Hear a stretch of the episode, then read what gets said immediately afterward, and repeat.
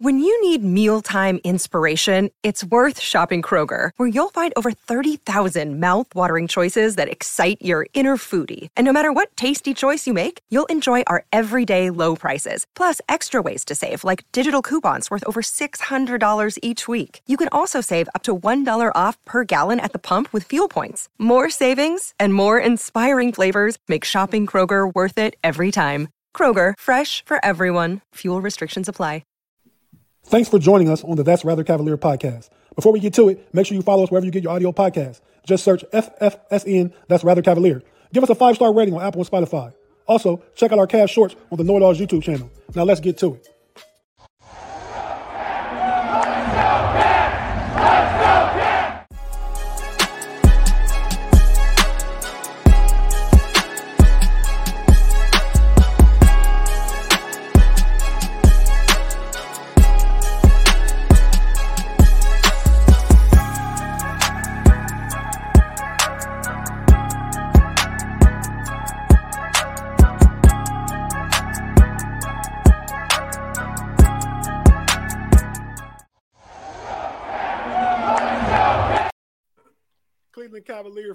Thank you for joining us for another edition of That's Rather That's Rather Cavalier podcast. I'm your host Tate. We got the co-host, the homie BP, and we got a guest with us today, Relly Hall. Relly, what's happening, man? Good, how are y'all, man? We're doing good, man. Thanks for joining us. I actually want to say too, be sure to check us out on Spotify and Apple Podcasts, wherever you listen to, or or or wherever else you listen to your audio podcasts. Today's show, man, we're gonna talk about Big G's not with us. Relly was coming anyway, but so it works out just just the three of us, myself, BP, and Relly. What we want to talk about today, we're gonna get right into it with a couple things. Um, the NBA Finals just ended on Monday. The Denver Nuggets are the new NBA champions. And I wanted to just ask, like, what, what are our instant reactions from that? I mean, do we think Denver is the team to beat going into next year? Is Jokic a top five big man of all time right now? Denver has a young core. I mean, how far do we think they can go? So, whatever point, whenever one of those things you guys want to take, go ahead and take it. And really, since you since you the guest, I go to you first, man. Yeah, I think when we look at Denver, man, you got to realize I think they got a second gear. You see Denver, they got a lot of young guys, they got a lot of depth. And honestly, I think they got another year. I think next season we're going to see an improvement in Michael Porter Jr. I think they are the team to beat in the NBA. And then on top of that, I think we have kind of seen that Jokic should be considered as top five center now. I know there's a lot of centers we might have to look at, but when you look at a center who might have changed the game, Jokic is one of those players. Okay, BP, what are your thoughts, man? Yeah, I thought that Denver, you know, everybody was, when you look at the beginning of the playoffs, even this season in April, people rated the Nuggets as like the fifth best team in the West. They had the LA Clippers in front of them. They had the Phoenix Suns in front of them. They had Memphis in front of them. People had the Lakers in front of them. So they've always been underrated.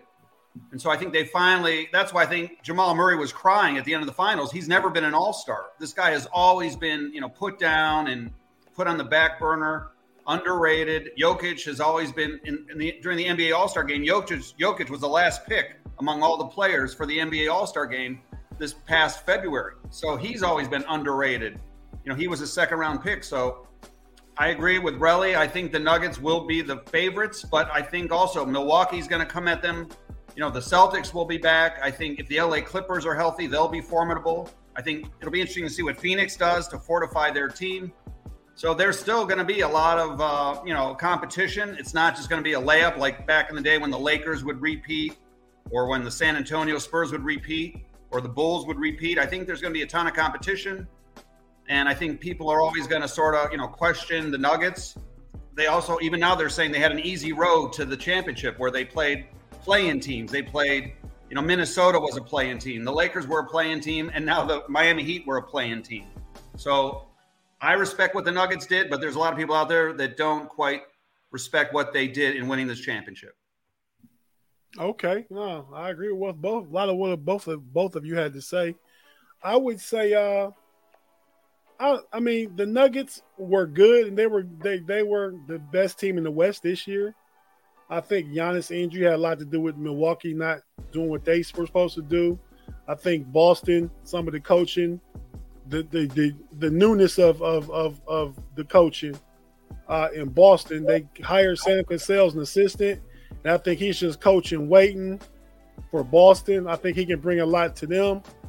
He was an assistant on the staff that last one. No, he played the last one the championship in 2008 with Kevin Garnett and them. So I think Sam Cassell will help Boston in the West. I think I think it's going to be wide open again. Whatever Phoenix does, I think the Lakers will be back. They'll, they'll, they'll make some moves around the periphery, but I think they'll be back. Um, it's just just just the, the, the West is going to be tough again. Uh, Denver, I like Denver. I don't think they. I don't think they're they're they're like a, a dynasty waiting to happen. I feel like they don't have the defensive chops.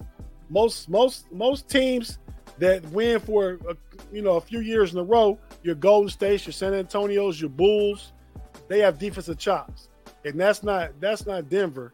I mean, Aaron Gordon can play defense, but I feel like Joker, Michael Porter Jr. are just below average defensive players. Porter did give a lot of effort in the final, and Murray is just a, an average defensive player. So I mean, Caldwell Pope is good if they bring him back. I mean, so I, I like they two of their five starters are are defenders, and three of them are not. Um, so that that that's my take on Denver. Joker is a top five all time center. This is real similar to Moses Malone in the early 80s. He was all world center. Uh, was he, he was more known for his rebounding and scoring. He won two MVPs in like a four year period and won a championship with Philadelphia. And I was young then, I probably was 10, 11 years old. I don't remember us saying Moses was an all time great, but he's a Hall of Famer now. But so I think I think in, in order for Joker to be an all time great, because he doesn't play defense at all. So let, let's let's think about that in order for him to be an all-time great, he has to put together another two or three years like this, and I think he he moves up. If he gets another finals championship and MVP, if he gets another MVP, then we, we he jumps into the discussion. But right now, he's probably a top 10 center in my book right now. Okay. But yeah, so moving along to make it pertinent and applicable to what we're doing here about the Cavs. BP, what can the Cavs learn from the Nuggets finals run in their team? What can the Cavs take away from that? No, that's a great question because uh, you know the Nuggets they're like the poster child for continuity. You know they Michael Malone's been their coach for eight years now. Well, that's almost that's crazy in the NBA where guys get fired after two or three seasons. And there were seasons where the Nuggets didn't make the playoffs. They got bounced in the first round. I think last season they got bounced in the first round. So the Nuggets, you know, could have taken a page out of the book from this year's NBA playoffs, where a lot of good coaches like Monty Williams and uh, you know Nick Nurse, Doc Rivers were fired after one you know playoff uh, outing, ouster. So you know, you got to give the Nuggets credit for continuity, keeping it together. They stood by Jamal Murray. They didn't have to you know, even though, you know, he missed two years with that knee surgery and being out. So, you know, you got to give. So the Cavs, again, they're, they're also trying to, I think, keep continuity. They didn't get rid of JB Bickerstaff after they lost in the playoffs. You know, so far they haven't made any rash trades of their core four guys. You know, there's rumors that they're looking at stuff, which is fine, but they didn't panic and, you know, start thinking about trading Jarrett Allen and Darius Garland. Well, you know, again, you always want the team to try to improve with trades, free agency, and the draft. But we'll see what happens with the Cavs. But I think that's what they can learn from the Nuggets. That sometimes it's good to just stand pat with your good players, and then you know keep continuity, and then you, you try to fortify the team around the edges for the next season. Okay, okay. Um, I I just think the trade the trade season and trade talk hasn't begun yet. It has now because the finals is over with. the Cavs lost way back in was it April even? or was it April. early May? April. But April, they yeah. they lost in the first round. They lost quick, gentlemen sweep. So yeah, now's the time you delve into talking about that kind of stuff. But really, what do you think, man? I think BP hit it right on the head. I think uh, the Cavs they have to have learned that this is about buying in, right? The whole Cavs team, general manager, the coaches, they got to buy in. This is the right time. Like, yes, you're gonna make your your trades here and there, getting the right pieces like Denver did, because you got to realize, yes, they was together for a while, but they also made the right trades. Like they got Aaron Gordon at the right time, let him kind of get uh let got him to learn the system a little bit. They got KCP at the right time. They got pieces like Thomas Bryant in the off and uh, not in the off, but before the trade deadline. Like they got the right pieces for the team that bought in at the right time. Now, Cleveland being a young team is kind of hard when you got a lot of young guns probably wanting to be the face of the team. But if Cleveland can realize that each player has a role in this team and each part is vital, I think they can make a deep run. And especially after how they kind of ended the season this past one. So if Cleveland can buy in, I'd be what they should learn from the Denver Nuggets. Okay. Um. Yeah. A lot. A lot of great stuff from both of you. I don't think Cleveland has a problem with with one individual wanting to be the face of the team. I think that's the problem. They don't have any dogs, any any alphas that want to go out there and do it. I think that's part of the problem. Donovan Mitchell is that guy but he got he got one foot in New York already. You know, he stretched out all all from Northeast Ohio across Pennsylvania up into New York already. So you know, um, I think what the Cavs can learn, I'm gonna say from this series, if Evan Mobley can take a leap next year, which we anticipate another leap. I mean, I don't think he got to show as much as as he potentially could have if the trade wasn't for Donovan Mitchell, because Donovan Mitchell comes in the room and takes up a lot of oxygen, right? In a good way, takes up a lot of oxygen. So Evan Mobley didn't have probably the role he would have had if Donovan Mitchell wasn't there. If they had kept Lauri Markkanen, who he was used to playing with, Collin Sexton would have been the sixth man, and Agbaji would have been come off the bench as a rookie. So that would have made space for Evan Mobley to be more prominent on the offensive end as kind of like a secondary go-to guy with with Darius Garland. Um, what I think they can learn uh, some of the offense, the, the the the high post game with Joker's passing ability and stuff like that. Mobley's a good passer for a big man. Not not on Joker's level, but he's a good passer for a big man. So I take that from Denver Nuggets. You go to the Miami side.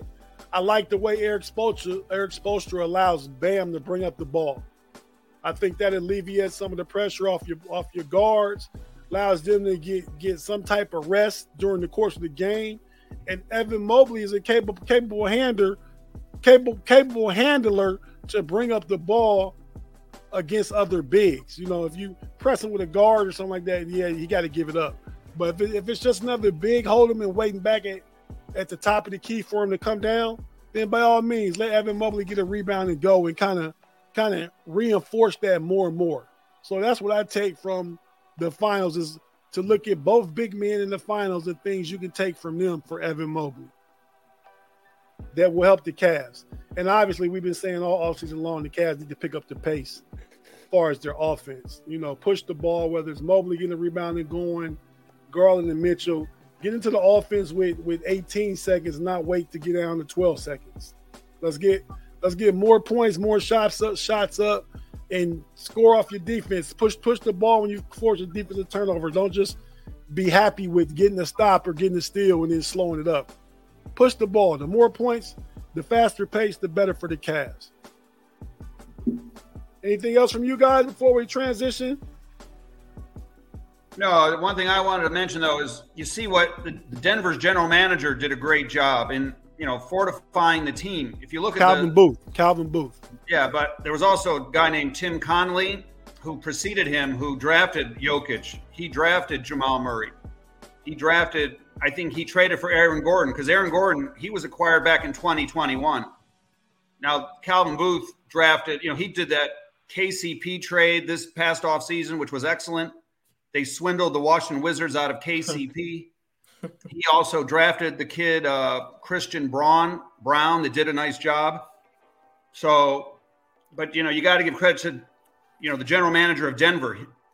they did a fantastic job, the front office, and I think Koby Altman needs to take notes because we need that kind of an offseason here in Cleveland from Koby Altman and his staff.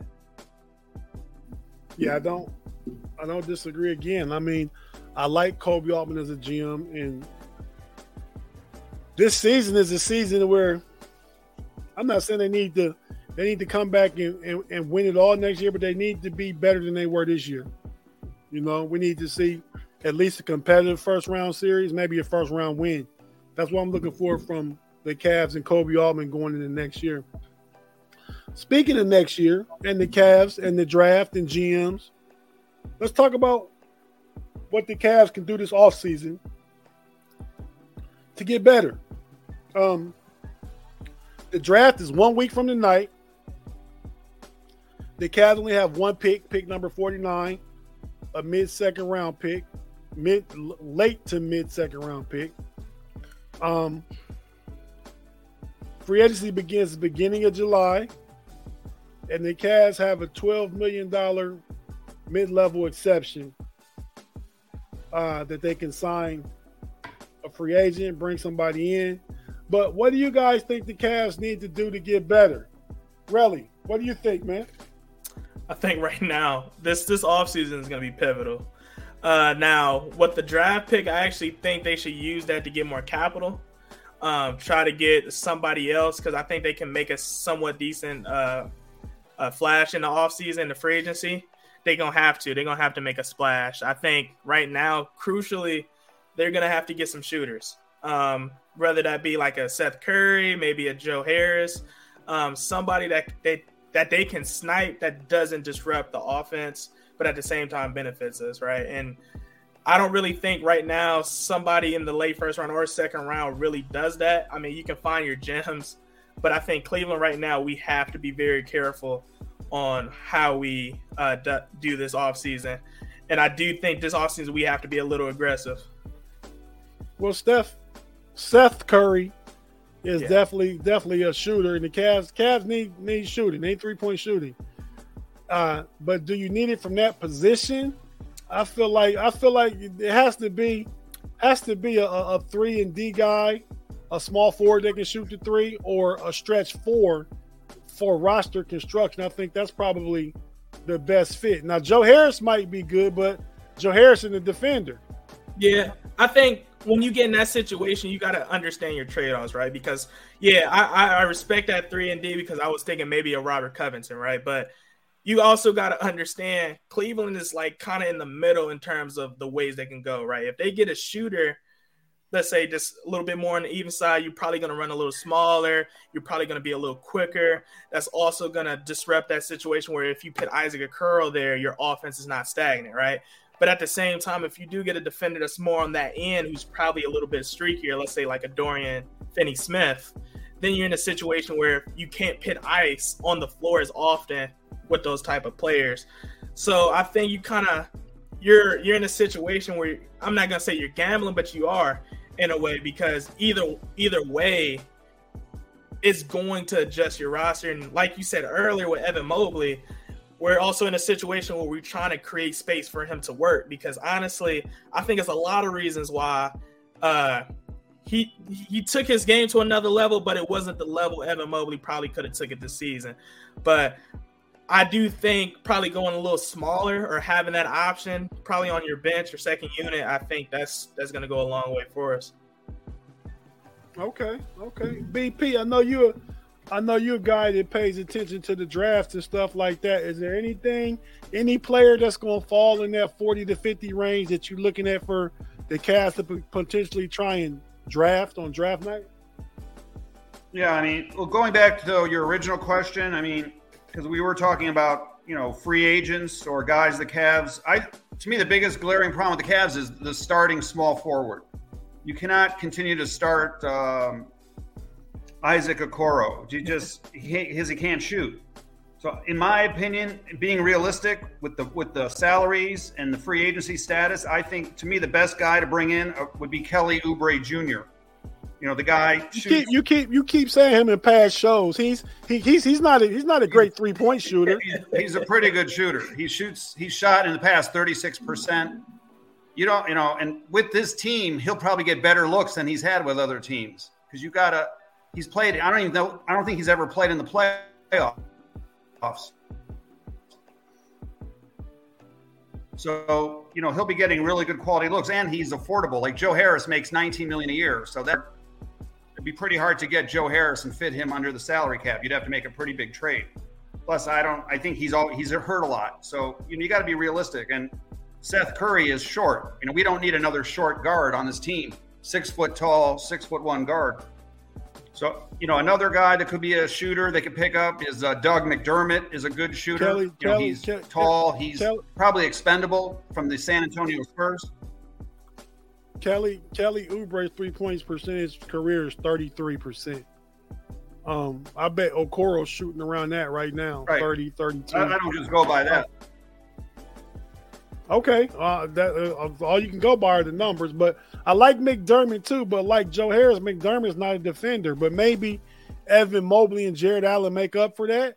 But then you got three. Uh, well, you still have Isaac Okoro. You have you have Okoro on the team, so Okoro would come off the bench and you know play defense. Even though, in my opinion, he's overrated on defense. If you look at the Knicks series, if Isaac Okoro was so great on defense, then what did he do against? You know, Jalen Brunson, what did he do against RJ Barrett? You know, I, I wasn't that impressed. So that's my well, opinion. That, that, that, that, was one series like for all the Cavs. I'd, I'd argue, yeah, I'd argue that that JB made the mistake. I saw I seen Cedi on Brunson for a lot a lot of times getting cooked. I mean, I think I think Okoro at least made it difficult. Brunson was too big for Darius Garland. He was cooking Cedi Osman. And even though he had a heck of a series, Brunson did, Okoro at least made it difficult. Yeah. And if you're if you're a great player, you're going to score on great defensive players. Yeah, I, in my opinion, Isaac Okoro. I, in fact, I wouldn't even mind if he was part of a trade package this summer. I just feel he's overrated. He was the fifth pick in the draft. You know, to me, he's uh, like very similar. He's not even as good as PJ Tucker, where at least PJ Tucker, you know, leans on you. He, to me, he he guarded Kevin Durant in the playoffs a couple years ago. But so we'll P- see. P- P- PJ Tucker in Isaac's defense, I like Isaac Okoro. In in in in Isaac Okoro's defense, when PJ Tucker was Isaac Okoro's age, PJ Tucker was playing in Europe.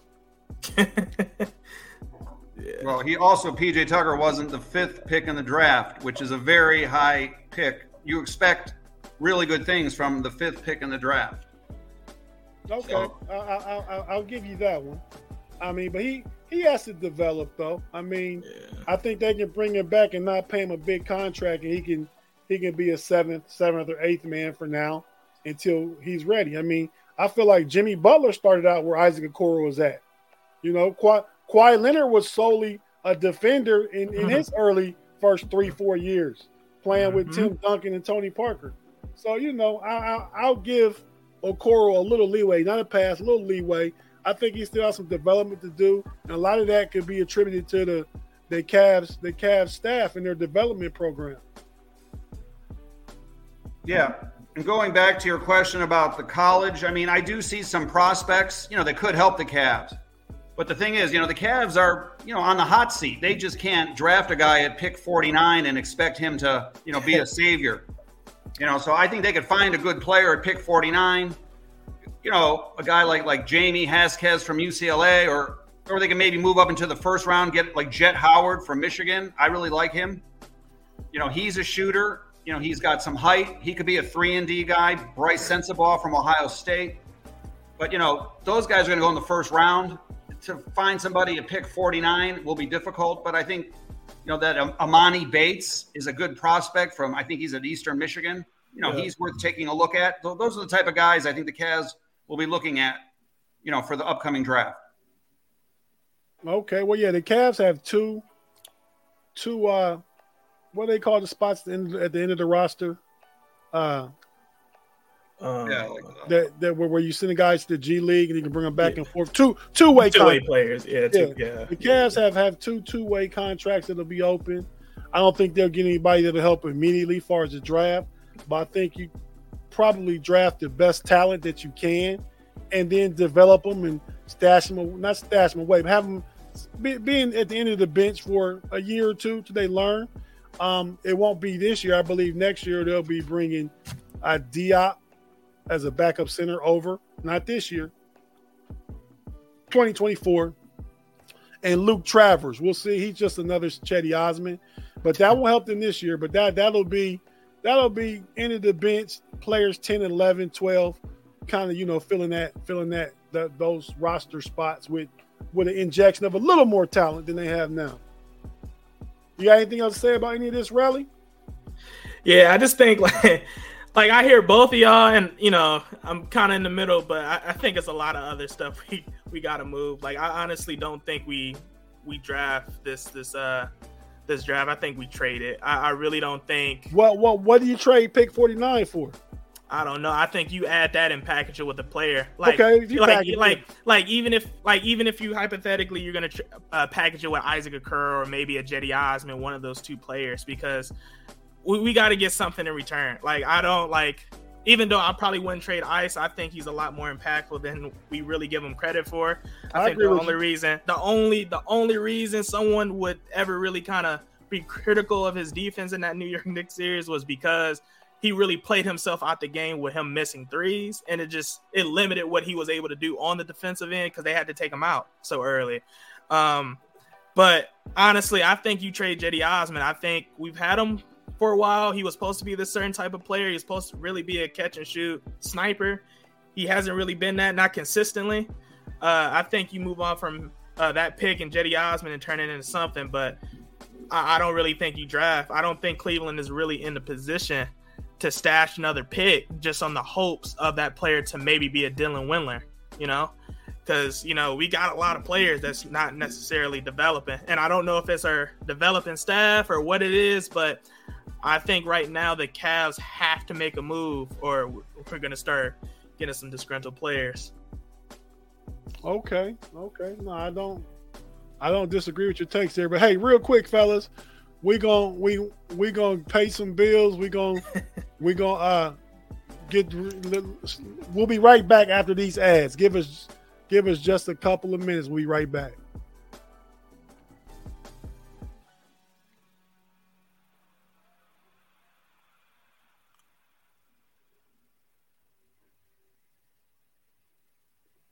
And we're back on the That's the cat. And we're back on the That's Rather Cavalier podcast. Uh, I'm your host, Tate, with our co host, BP, and our special guest, Relly Hall. Um, so let's get back into some of the stuff we were talking about.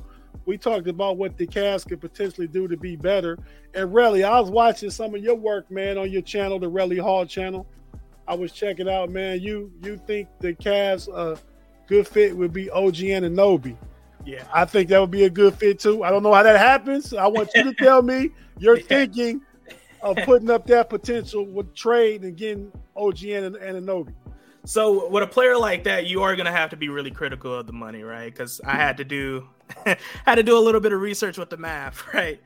But like you can move some players, like you can move an ice. You would probably have to add an Isaac Okoro, and you would probably have to do a Caris LeVert to make it clean and also something they would even consider. Probably some picks in there, second round, maybe, you know, you got to work that out. But you can make it happen. You can move three players and get that player, and it works. Um, I do think OG Anunoby, if we're talking about somebody who is a three and D guy, that's OG Anunoby.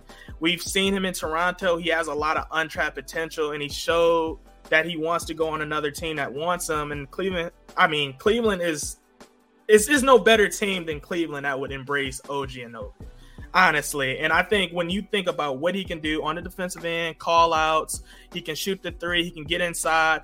He's essentially what we want Isaac Okoro to be, and he's bigger. So I think when you add that with his veteran leadership in the playoff, he's been there, he's experienced that, he understands a team that's gritty, like the Toronto Raptors. So that won't be a huge, you know, huge adjustment for him. He's already adapted to that. I think that'd be something you can do.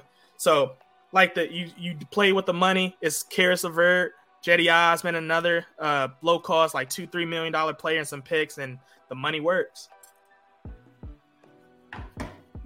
Okay, I like uh, OG Anunoby. BP, we talked about you brought it up already earlier because this is one of the one of the topics to talk about in the show notes. So you've already you've already mentioned Kelly Oubre, who's another reasonable, realistic, not reasonable, realistic small forward potential candidate you'd like to see the Cavs try and acquire. I'm still I'm still all with Dillon Brooks. I mean, yeah. I like Dillon Brooks. I mean, I think he brings a, a element of toughness to the team that they didn't have, obviously, in the New York series. I think you need more guys like him, Lamar Stevens, and players like a few more players like that to just go bring that dog mentality. The mm-hmm. Cavs give out the dog chain after games. A lot of great players, no dogs though. But BP, what do you think, man? You know, one of the guys I really like is Jerami Grant from the Portland Trailblazers, and he's a free agent. And you know, so is Caris LeVert. I could see some type of a sign and trade with the two of those guys. I like that because so because you, you would have to give some money back. Well, there's very similar contract. They both make about 19, 20 million a year, so it's very close. And then you know, so Jerami Grant is a guy I've always liked. I've suggested him to the Cavs. I have some insider friends at the Cavs. You know, they that's guy he would be perfect for the Cavs. He's six eight, six nine. He can defend. He could, he's got offense. I mean, I've seen this guy score 40 points in a game for Portland as, as recently as last year. Actually, it was when uh, Dame Lillard was out. He was really taking over Jerami Grant. So this he's very good. He's about 28, 29 years old. So he fits in similar to like the Donovan Mitchell age. I think Donovan just turned 26. But that's a guy I really like. But even, you know, lower on the totem pole, Saddiq Bey would be a good. If you look at the Atlanta Hawks, they've got a ton of, of small forwards. So Saddiq Bey, you know, I don't know if he's in their plans. I think I think I think Atlanta likes Saddiq Bey. I think maybe the more available option could be uh, Hunter.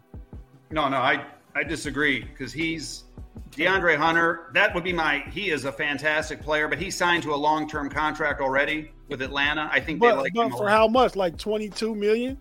I mean, but I, have read already Atlanta likes Saddiq Bey, and they're thinking about potentially trying to trade Hunter and keeping Saddiq Bey.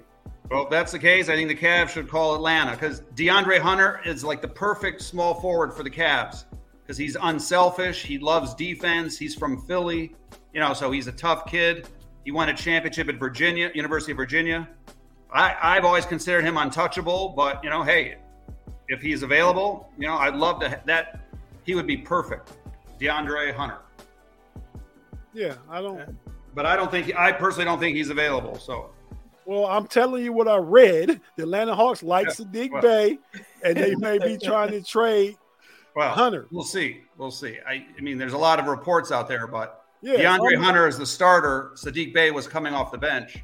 And and DeAndre Hunter is making like 22 million a year, and Saddiq Bey is still in a rookie contract. So no, Saddiq Bey, I think his contract is up. So that's that's one of the reasons why I think Detroit got rid of him is they just you know they didn't want to pay him, and so they let him go. So and I think I think Atlanta's trying to shake things up. They're talking about Trey Trey Trae Young getting getting traded. They're talking about uh, the kid they just got from San Antonio, his contract is up after this year coming up, and he'll be getting more than the 18 million year he's getting.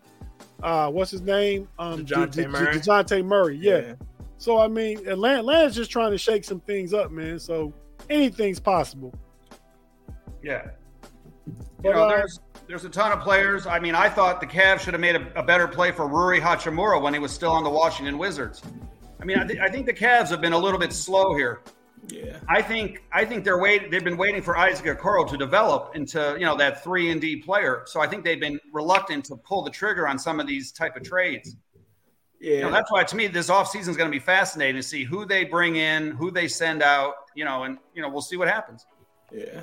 I think uh, to your to your point, I think Cleveland, like, and I think it's kind of great that we kind of talked about Denver, but because you got Cleveland that's trying to make sure they're not trading the players that's their guys, right? Isaac Okoro, DG, like they made impactful trades when they needed when they had to trade like for Don, they traded Collin Sexton, they got they made the moves they needed to make, right? But they want to make sure. I think Koby's just trying to be patient because he's not trying to trade something and then something comes up. Like I think we have to give Koby Altman some grace because I mean he has made the trades when it mattered the most at crucial moments, especially when we didn't think he was going to get certain players like Lauri Markkanen, Donovan Mitchell, and etc. So I, I think, or even Jarrett Allen. So I, I only, think the, the, the only trade that I that I really not a fan of that Koby did, and I think it was partly personal, was the Kevin Porter Jr. trade. I think if Kevin Porter Jr. didn't come in the locker room and and cuss at Koby Altman and call him names and stuff, that that trade wouldn't happen, especially for only a yeah. second round pick. Yeah. Um. Yeah. So that, moving yeah. along from that, real quick, I want Nick Wright from First Things First had a had a take earlier this week, and we're gonna listen to it. We're gonna talk about another side. The Cavs. Now, what's their trade? Because they're not bringing that same big four back. Mobley is there no matter what. But of Allen, Garland, Mitchell, one of them is getting moved this summer to shake things up. I don't stop pointing you at like Ramsey. My well, we're back. Brown, Jaylen Brown. Garland like for Brown is you brought it up. I think Boston would do it. I think so. I just I don't think the Cavs is presently constituted can win, but I think they have enough pieces that they could finagle some things. We're giving them four. So, do you guys think the Cavs is currently constructed can win?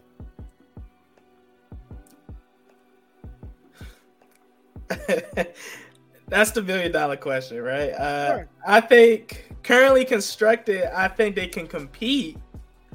I'm not sure if they can win right now, not yet. Especially if you're talking about a championship. So if this if, if this core four continues to grow together, and we say grow together, not knowing what Donovan Mitchell's going to do. Yeah, that that's what that's what's kind of making me like hesitant because it's like on paper, right? when you look at Evan Mobley, Jarrett Allen, you look at how young they are, Donovan Mitchell, you say, all right, maybe not now, but like three years down the line, they do look like a championship contender team, especially if they all lock in, right?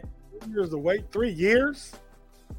You know, you got a lot of franchises where they didn't they didn't blow like Denver. Yeah, I guess like you know, like it like Denver's a perfect example. Like it took them a what, what seven years together, seven eight years before they really got their title. So it's kind of hard to say a team that just one year from now that has essentially got bullied by New York is going to come the next season and basically be championship contenders. Yeah. Um, but at the same time, I don't think I'm trading Darius Garland or Don right now.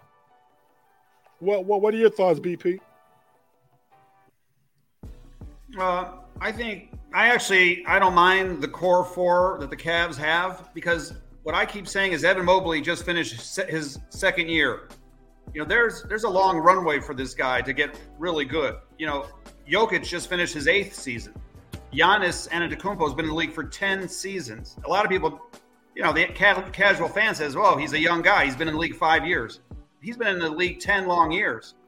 And you know, it takes a long time to develop, to get tougher, more mature physically. You know, like fill out. So I I, I, I agree. I, I, I agree, but you don't you don't you don't have that same mindset with Isaac Okoro though. he hasn't he hasn't shown any he hasn't shown any kind of leaps. I mean, what's his name? Uh, Mobley just averaged, you know, 16, 17 points a game, eight, nine rebounds, two blocks. He was defensive all, you know, he was on the all defensive team. Isaac Okoro's never had any of those accolades. I mean, so, I mean, but if you look taken two picks lower in the draft. I mean, but if you look at Isaac Curl, even statistically, he has developed his three point shot every single year.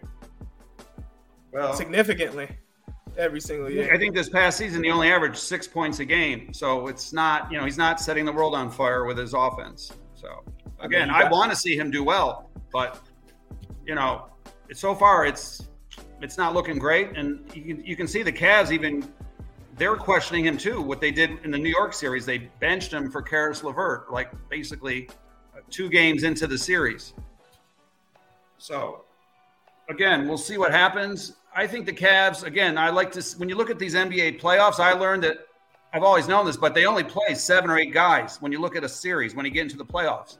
So that's really what the Cavs need to, you know, hone in on is what are my eight guys going into, you know, what are my go to guys? Forget guy number 15, 14, 13 on the team.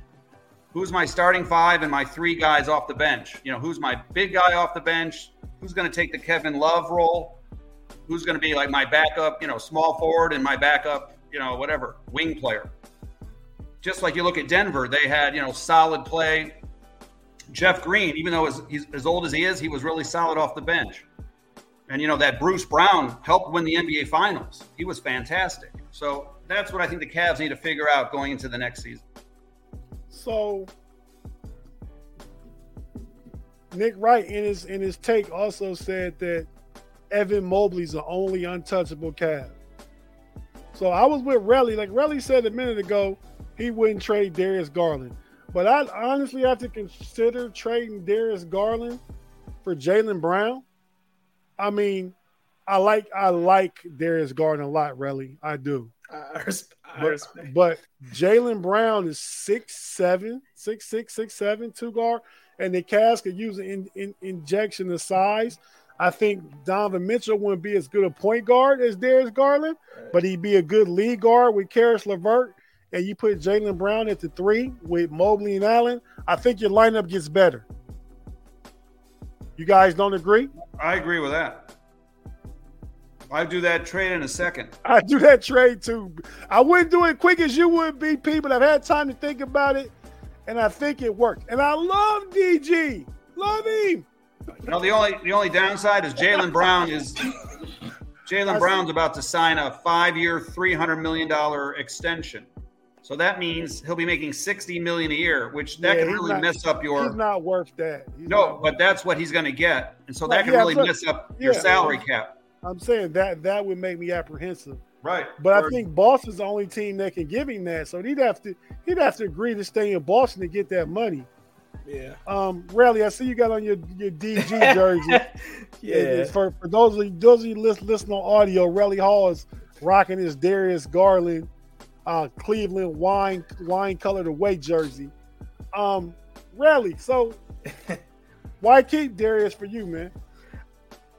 I gotta. Well, first, I I, I love I love Jaylen Brown and Botek. I might. I feel like Jaylen Brown is the bet the better player in Boston, but I just don't think I pulled the trigger on that trade. I, I really think with Darius Garland, I understand he got a little punked out in that series. You know, he shot out of character. But I just think what Darius Garland does on the playmaking side and on the shooting side, I think you just cannot replace that. Yes, JB is a great defender. He's a two-way player for sure. He's a you could put him at that small forward position. You can just just have Don play his true just two guard, which is beautiful. But I just don't do that. I would if I'm gonna pull the trigger on a player, I'm pulling the trigger on Jarrett Allen before I trade um, Darius Garland. Oh, and Jarrett Allen can definitely go in my book. Ever since the Knicks series, I think I think Evan Mobley's going to be his best best self. Maybe not for another year or so, but when he's playing the five, he's going to be his best self. Yeah. Because, I mean, like, quick, like, to be honest, like, if we're talking about a player out of everybody that we're trading, like, out of DG, Don, Evan Mobley, and Jarrett Allen, realistically, it's going to be Jarrett Allen because I feel like you can find another Jarrett Allen in this day and age for cheaper.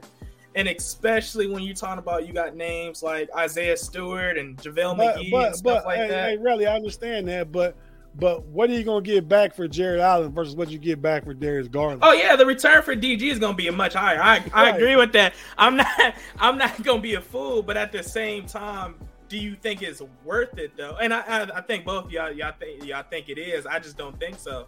I think if you pit JB with the the current other three players we got on the roster, I, I don't think it truly fixes the problem. Okay, I, I just I just think Jaylen Brown and Evan Mobley I like as a core, probably moving forward. I mean, Jaylen Brown's bringing that Eastern Conference Finals experience, a lot of playoff experience, even more so than Donovan Mitchell. I mean, so if you could you could bring in a lot more pieces for Darius Garland, and then turn around and bring in more pieces some for Jarius. I mean Jarrett Allen, and you got Evan Mobley, Donovan Mitchell, and and Jaylen Brown as a core. I think you're better off. BP, your thoughts before we wrap this one up, man. Yeah, I mean, I've seen trades scenarios where Jer- Jarrett Allen would be sent to Portland in a for a Jerami Grant. Like in a, you know, we'd have to sign. It'd be like a sign and trade with Jerami Grant. They both make about twenty million a year. But I did. wait, wait, wait, what what trade was that? Say it again. I'm sorry. The. Cavs would send Jarrett Allen to Portland for Jerami Grant. Oh, I love that. Yeah, I, Yeah, And I mean, I, I would, but you know, but then you look at Portland, they still have that big guy, you know, you, uh, Nurkic, you know. Yeah. But you know, I think Jarrett Allen is is better than him. They've not never won anything with you know Nurkic. So Yeah, they, they, they, Denver was smart enough to get off him and keep Joker. right, Jo- right. Joker, Joker was his backup years ago. Every time they see Nurkic, they're probably thinking, "Shit, you know, we we could have had, uh, we should have gotten the Joker instead." You know, which is funny because Nurkic was a first round pick and Jokic was the second round pick. So, and they were taking the same draft, which is crazy. But you know, I, you know, I agree with you guys. I mean, I think you can find centers a dime a dozen. I could bring in, I could get rid of Jarrett Allen, bring in Jerami Grant. I could start, you know, Mason Plumlee, or you know, Bismack Biyombo. I can find a guy that's going to get me eight points and ten rebounds. You know, so, and that's really, I think, you know, they've been saying this, you know, like on on ESPN that this center position has become almost like the running back position in the NFL. Or even though you know Jokic had a great year, and there, you know, Embiid had a great year, you still the centers have been devaluated, devalued in the NBA landscape. You still, you know, this that's my opinion. You know, Jokic is a outlier, and so is Embiid. But you you can get away if you wanted to with like a basic center, kind of like what Golden State has done with you know Kevon Looney, you know, just a role player at center. And Tate too. I, I'm just curious. I just want to pick your brain. Like, if that trade happened, right? Like, if the Cavs traded uh, Jarrett Allen for Jerami Grant, would you still do that DG for JB? I don't think it would be as necessary Mhm. because I think, I think uh, having Jer- Jerami Grant in place of Jarrett Allen frees up Evan Mobley to play the five, and he's going to get taken advantage of some nights against Embiid, against Joker, against the bigger body centers. But so does Jarrett Allen right now. So you know. Yeah. Um, Yeah. I think Jer- Jerami Grant allows you to be a, a a stretch four, who who can who can guard up. So, man, I still might do that, man. If I had Still. If I had Evan Mobley, Jerami Grant, Jaylen Brown, and Donovan Mitchell, you I- wouldn't do it. I I couldn't do And it. then, and then you throwing Caris Laverty in the backcourt with Donovan Mitchell and Jerami Grant up front with Evan Mobley and who did I say? Am I missing somebody? I don't know. We find somebody else, but still, In my opinion, though, I wouldn't I wouldn't start Evan Mobley at center right off. Let's just say the I would bring in some like a journeyman center to kind of you know muscle up with the bigger guys because I don't want to see Mobley get hurt either. You know he's pretty frail. You know, it, I think one of the things in the Knicks series was we didn't have any backup big men, and I really believe looking back at some of the games, Mobley and Jarrett Allen were gassed. I really believe they were. Some of it was like they were exhausted uh, going against Mitchell Robinson, and and not only were they, you know, they were outweighed by a lot, you know, and bigger, but they were also gassed. 'Cause I think they had no backup big men to give them any, you know, like breaks. I don't I, I don't disagree. But along with Gas, they were punked. Let's Forget that they were punked. Yeah. I mean, and, and- and Mitchell Robinson hasn't been punking anybody in the league, but Tom Thibodeau being that being that that that grit and grind, get it out the mud type of coach, told his guys, these guys are a finesse team. We just go at them, and the Knicks went completely at them at every position, and our bigs just got punked, and they could have been gassed because they were getting punked. One more thing is, I think the Cavs' defensive strategy was bad against the Knicks. Where I bel I've read this and I saw it for myself that the Cavs were using their big men to double Brunson and to double R.J. Barrett, which was bad. That would that's hurt us on the offensive rebounds. That's why we were getting killed on the boards. It wasn't even just a you know want to thing or a. I think the Cavs' defensive Yeah, strategy. they were they, was they were out of position, had them the defense Yeah. strategy had them out of position. yeah. but uh said nobody ever double RJ Barrett. Said nobody ever. now Brunson had it going. Potentially he needed to be double, but RJ Barrett didn't. I mean, I think JB was out coached. The Cavs were were out hustled and grit and grind, and you know that's the kind of mentality that JB wants to think think that have us think that he's instilled when he kind of came from Mem- Memphis as an assistant when they had Zach Randolph and them boys back in the in the grit and grind days. But that's not Cleveland's makeup, and that's why I think Somebody like Dillon Brooks would be perfect. More playing time for Lamar Stevens would be perfect. Uh, I don't know. What do you think guys think's gonna happen with Dean Wade? Get traded. You think so? Yeah, we. I don't. I don't know why we paid him like that, but at the same time, I do. But I, it's, it's, No, it's that was a those mistake. decisions They made a mistake. with Dean Wade. I mean, that's why you know Koby Altman is.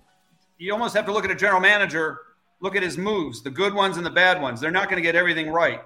Yeah, That was unfortunately a bad, bad move. Si- You know, they're giving Dean Wade three years, eighteen million dollars. I think the last year isn't fully guaranteed, but still. I think six million dollars a year is a contract you can get off of. But you know, yeah, yeah. I don't. Yeah. I just, I just, well, this is this is my personal. I feel like not even just Cleveland, but it's a lot of general managers get in the habit of like they get caught up in the moment, and when they get caught up in that that one season is all it takes for a player to get overpaid. And, like not even not even just Cleveland, but I just think we just need to stay true to our guns. Yeah. Okay. So, so if if if one of the big three is going this year, we all agree that it should be Jarrett Allen. Yeah, Yeah. Yes. One of the, one of those go for. Okay. All right. So moving along, we're about to wrap up in just a second here. Question and just answer with a yes or no, or or or you know you can expound a little bit. Don't go too long. Uh, with the NBA free agent market not being potentially robust this year, not a lot of big name free agents. Do you think this this off season, beginning with free agency, you will see more trades than we do free agent acquisitions? yes. What do you think, BP? Uh, uh, I don't, you know, I, I just I can go either way. I don't, I don't know. It's, I think I, I think with the new the new salary cap uh, restrictions and stuff in place, and you're not going to be able to sign. You know, the penalties are much more are much more uh, excruciating. The penalties. I think that teams will be looking to trade salary for salary and not just acquire more salary. So yeah, I do think we'll see a lot of trades. Teams trying to get better through the trade market than the free agent market. So, Okay. guys, closing up, I asked you guys to bring a potential NBA rumor. Any any juicy news we're hearing around the league that might just interest our listeners, just to bring let them know about it. Yeah, I got one. Uh, I was on NBA radio earlier today, and I proposed to Eddie Johnson and Justin Termine on NBA XM Radio an idea where the Cavs would trade Darius Garland to New Orleans for either Zion Williamson or Brandon Ingram, and they love the idea. So I actually that would be, you know, they say that New Orleans is looking to move up into the draft, that they're interested in Scoot Henderson, that they want an elite point guard. So I figured they may the teams at the pick number two or three may not even want to trade with New Orleans. So as a backup, maybe New Orleans would be interested in a guy like Darius Garland to play point guard for them. And they do have a, a plethora of small forwards that they probably need to get moved from, either Zion Williamson or Brandon Ingram to sort of even out their team. So to me, we were talking about trades, and I would trade Garland for Brandon Ingram. Zion Williamson is a little bit touch he's touchy with his injuries, but I would definitely trade Darius Garland for a guy like Brandon Ingram. I think Darius Garland could potentially potentially get you Brandon Ingram. He won't get you Zion by himself. Yeah. Um, but I do like it. I mean, I think that again that gives you a three, and that puts us back in with the uh, Donovan Mitchell being a lead guard, and New Orleans needs a true point guard. I mean, they kind of had. Uh, they got that one guy that comes off the bench, and they got C.J. McCollum that kind of plays like a lead guard, but I think C.J.'s best suited for just strictly shooting guard and getting a guy that can get him in his spots and stuff. I like that potential trade. I like Brandon Ingram coming to Cleveland, and I could, I probably could let Darius Garland go. It might even be a better fit with Brandon Ingram than it would be Jaylen Brown we were talking about earlier. Relly, what, what what's one of the things you heard? Yeah, I'm about to say the biggest rumor I'm hearing so far about the Cleveland is that they trying to they eyeing Isaiah Stewart. Uh, there's a couple of other teams that's looking to get him, but they're looking to get another center, another backup center for depth. I like Isaiah Stewart. He's still in Detroit.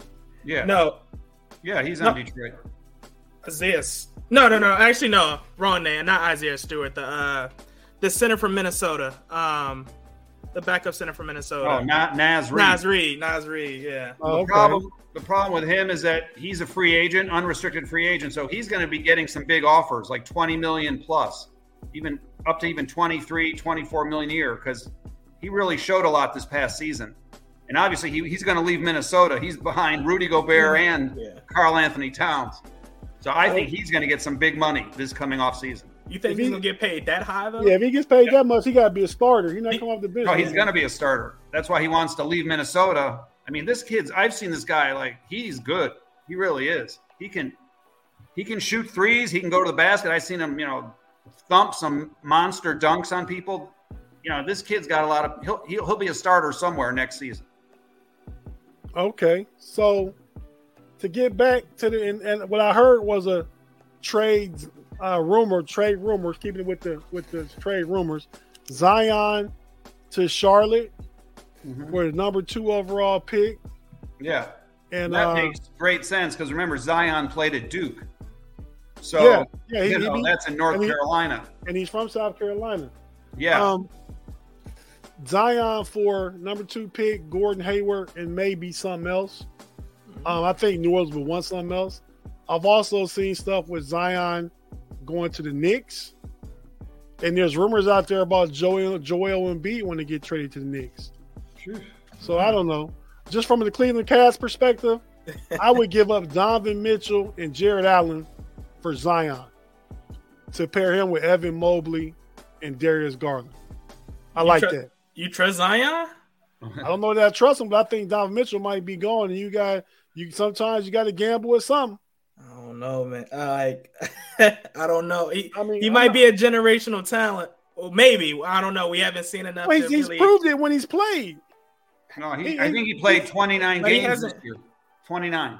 No, but I'm saying when he did play and he was healthy, he's averaged. He's, he, yeah, he's, he's averaged. He's averaged the most points with the highest shooting percentage in NBA history.